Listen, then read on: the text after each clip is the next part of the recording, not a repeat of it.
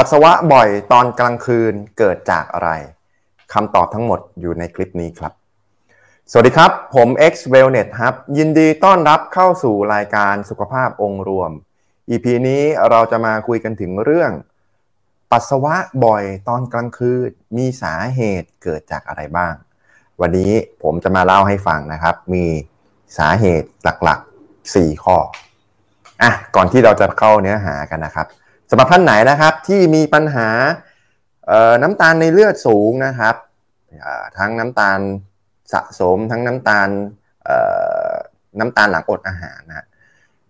ลองรับประทานอาหารเสริมกูดกัดดูแล้วคุณจะแปลกใจกับผลลัพธ์ที่เกิดขึ้นครับนะมาดูสี่สาเหตุนะครับที่ทำให้คุณเนี่ยปัสสาวะตอนกลางคืนบ่อยคือไอ้ปัญหาเนี่ยถ้าตอนเด็กๆเนี่ยมันไม่ค่อยมีปัญหาหรอกพอเวลาลุกขึ้นมาปัสสาวะเสร็จปุ๊บก็กลับไปนอนได้แต่ทีนี้พออายุเยอะขึ้นปุ๊บโอ้โหลุกขึ้นมาทีกว่าจะนอนสักแป๊บนึงเอาละหยิบมือถือขึ้นมาดูไม่ได้นอนนะลุกขึ้นมาทีนะครับเหตุผลข้อแรกนะครับที่ทำให้คุณขึ้นมาปัสสาวะบ่อยก็คือคุณดื่มน้ำเยอะก่อนที่จะนอนพอเวลาทุกอย่างใช่ไหมมันต้องมีของเข้าไปร่างกายเราเหมือนกันไม่ได้อยู่ดีๆมันจะมีน้ำปัสสาวะขึ้นมาถูกไหมมันจะต้องมีอะไรเข้าไปก็คือการดื่มน้ำนั่นเองการดื่มน้ำเนี่ยมันต้องใช้เวลาในการย่อยนะครับสมมุติเราดื่มเข้าไปเนี่ยประมาณ หนึ่งถึงสอง ชั่วโมงเพราะฉะนั้นสมมติคุณนอนสมมติเล่นๆนะสมมตินอนสี่ทุ่มเนี่ยสองทุ่มก็ไม่ควรจะดื่มน้ำเยอะแล้วจริงๆหลังจากหกโมงเย็นก็ไม่ควรจะดื่มเยอะละควรจะแค่จิบๆพอให้มันไม่ค่อยไม่หายกระหายน้ำไม่หายไม่ไม่ให้คอแห้งแต่ไม่ใช่แบบโอ้โหก่อนนอนกรึ๊บแล้วก็ไม่นอนอย่างเงี้ยแน่นอนว่าน้ำที่มันเข้าไปแล้วมันจะหายไปไหนอ่ะมันก็ต้องออกมาถูกไหมครับอ่ะอันนี้คือข้อที่หนึ่งมาดูข้อที่สองกันนะครับข้อที่สองก็คืออ้วนอ่าตอนเด็กไม่ต้องพูดถึงตอนเด็กดีกว่าเดี๋ยวนี้เด็กก็อ้วนเยอะ คุณลองนึกภาพนะสมมตินี่คือร่างกายคนเราจะไม่หันข้างมาปุ๊บพื้นที่อ่ะในช่องท้องอ่ะมันก็มีเท่าเดิมทีนี้พอมันมีมันถูกอ่ะผมจะเปรียบเทียบยังไงดีสมมติสี่เหลี่ยมอ่ะสนามฟุตบอลอ่ะให้เห็นภาพแล้วกันสนามฟุตบอลแล้วไม่เอาสนามฟุตบอลดีกว่าเอาห้องห้องครัวห้องทำงานคุณเนี่ยมันมีพื้นที่จำกัดถูกไหมสมมติคนเข้าไปยืนสามสิบคนเป็นไงนะห้าสิบคนเป็นยังไง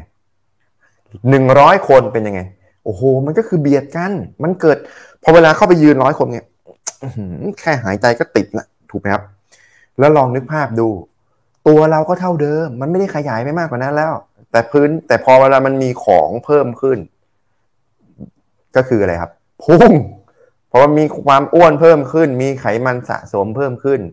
มันก็ต้องเบียดก็ต้องแบ่งต้องเกิดแรงกดเข้าไปที่ไหนครับปอดเอ่ยอวัยวะภายในเอ่ยรวมแม้กระทั่งถึงกระเพาะอาหารพอมันถูกแบ่งถูกแชร์พื้นที่ไปครับมันก็ต้องทำให้การความจุปริมาตรมันเล็กลงนึกภาพเหมือนอย่างที่เมื่อกี้ผมเปรียบเทียบไม่เห็นนะสมมติว่าคนมายืนเบียดเบียดกันอยู่ในพื้นที่ที่เท่าเดิมมันก็ต้องเกิดแรงดันเกิดความอึดอัดเกิดแรงขึ้นอ่าเหมือนเหมือนคนท้องอ่ะถูกไหมครับใครเคยท้องบ้างเอ่อก็ลองไปนึกดูนะว่าตอนเวลาเราต้องเข้าห้องน้ำบ่อยไหมอ่ะแน่นอนมันก็คือเด็กยิ่งโตขึ้นยิ่งท้องยิ่งขยายเยอะขึ้นยิ่งเดือนเยอะขึ้นมันก็เกิดแรงกดเกิด pressure ทำให้กระเพาะปัสสาวะรวมถึงการหายใจด้วยนะอ่าว่าอะไรมันไม่ได้ดันมุมเดียวเวลามันดันอ่ะลูกโป่งเวลามันดันมันไม่ได้ดันด้านนี้ด้านเดียวนะมันดันทุกทิศทุกทางอ่ะด้านบนก็ดันบอดด้านละด้านหลังก็ดันกระดูกสันหลังเป็นไงครับปวดหลังถูกไหมด้านหน้าก็ยื่นออกมาไอ้ด้านล่างไปเลยครับกระเพาะปัสสาวะนะเหตุผลข้อที่สามนะครับก๊อกคุณเนี่ยพูดภาษาชาวบ้านดีกว่าร่างกายเราเนี่ยถ้าถ้าตัด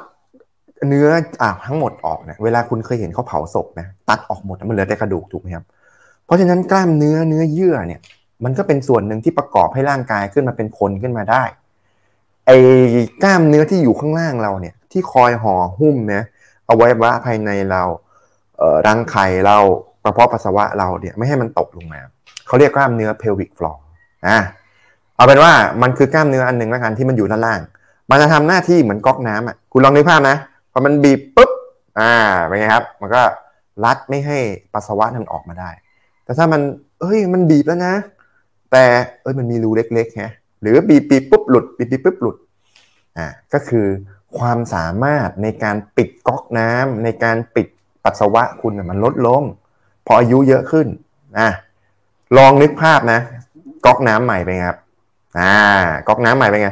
พอเวลาเปิดอืมแน่นปิดอืมแน่นปิดปุ๊บสนิทจุ๊บไม่มีน้ำไหลมาสักหยดคุณใช้ไปสักสิบปีดิอืมหรือถ้าเกิดคุณยิ่งเปิดบ่อยปิดบ่อยเป็นไงครับอ่าบางบางเจ้าบางบ้านบอกสนิมเกลอะยังไม่ปิดเลยปล่อยให้มันหยดติ้งติ้งติ้งติ้งอยู่ทั้งทั้งที่มันคือตำแหน่งนั้นมันคือปิดแล้วนะหรือบางทีปิดแล้วยังหมุนกลับมาอีกได้รอบนึงคือมันก็คือไม่ปิดแล้วอ่ะข้างในมันวาววาวมันเสียไปแล้วมันไม่สามารถที่จะปิดได้สนิทก็คือกล้ามเนื้อคุณลดลงทั้งในเชิงของโทนเนี่ยเหมือนหนึ่งว่าปริมาณแล้วก็คุณภาพปริมาณก็ลดลงบางทีปริมาณอาจจะไม่ได้ลดลงนะแต่ความสามารถมันลดลงอ่าอันนี้ก็เป็นอีกผลเหตุผลหนึ่งบางทีพอสูงอายุเยอะขึ้นหน่อยนะครับแค่ก้าวอ่ะแค่ลุกนั่งอ่ะบางทีมันยังเล็ดออกมาเลยอ่ะก็คือก๊อกน้ำมันไม่ค่อยดีบางทีเนี่ยน้ำที่เรามีอยู่นะมันไม่ได้เยอะหรอกน้ำในในกระเพาะปัสสาวะเรามันไม่ได้เยอะแต่ก๊อกน้ำเรามันไม่ดีมันก็เลยต้องสั่งให้ร่างกายเราอ่ะออกมาฉี่ถ้าไม่ฉี่ก็ต้องฉี่รถที่นอนอย่างนั้นนะครับอ่ะมาดูเหตุผลข้อสุดท้ายข้อที่สี่นะครับฮอร์โมนชนิดหนึ่งนะที่มันจะหลั่งมันจะคอยควบคุมกลางวันกลางคืนคือตอนกลางวันมันไม่หลั่งตอนกลางคืนมันจะหลั่งมันจะคอยบอกร่างกายเราว่าตอนนี้ตอนกลางคืนแล้วนะเริ่มง่วงได้แล้วนะอ่ะพอง่วงแล้วนอนนอนแล้วให้นอนยาวยาวยาวแล้วพอมันจะเจอแสงแดดตอนเช้าอีกทีหนึ่งก็ค่อยไม่หลังอ่าฮอร์โมนนี้ชื่อว่าเมลาโทนินฮอร์โมนนะครับเมลาโทนินฮอร์โมนเนี่ยมันไม่ใช่ทำหน้าที่แค่ไม่ใช่ทำเขาเรียกอะไรคือมันทำหน้าที่ควบคุมการนอนเป็นหลักเลยล่ะแต่หนึ่งปัจจัยหนึ่งนะครับที่ทำให้การนอนหลับมันยาวก็คืออะไร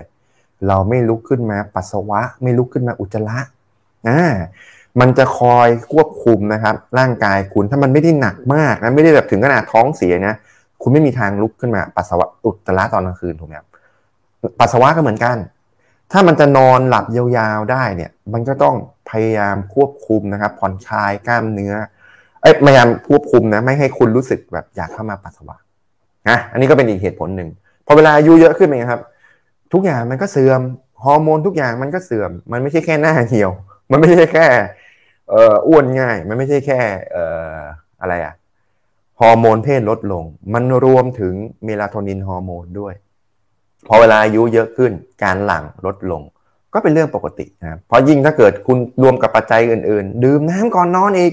ก๊อกน้ำก็ไม่ค่อยดีอ้วนอีกมันก็เลยเอาละสองรอบสามรอบนอนไปแป๊บหนึ่งลุกขึ้นมาตื่นมาทีละอย่างเงี้ยครับอ่ะสำหรับท่านไหนนะครับที่ดูแล้วชอบรู้สึกว่าเป็นประโยชน์ก็กดไลค์ถ้ารู้สึกว่าน่าจะเป็นประโยชน์คนอื่นแน่ๆเลยโอ้โหเป็นประโยชน์สุดๆอาทิตย์นี้ก็กดแชร์ถ้าคุณมีเป้าหมายเดียวกันนะครับมีทั้งหุ่นดีอยากชะลอวัยอยากห่างไกลโรคไม่ใช่มีแค่ด้านใดด้านหนึ่งเอาง่ายเหมือนคนโรคมาก อยากได้ทุกอย่างก็กดติดตามถ้าไม่อยากพลาดเนื้อหาดีๆก็กดกระดิ่งแจ้งเตือนไว้ได้เลยแล้วพบกันใหม่ อี พี หน้าสวัสดีครับ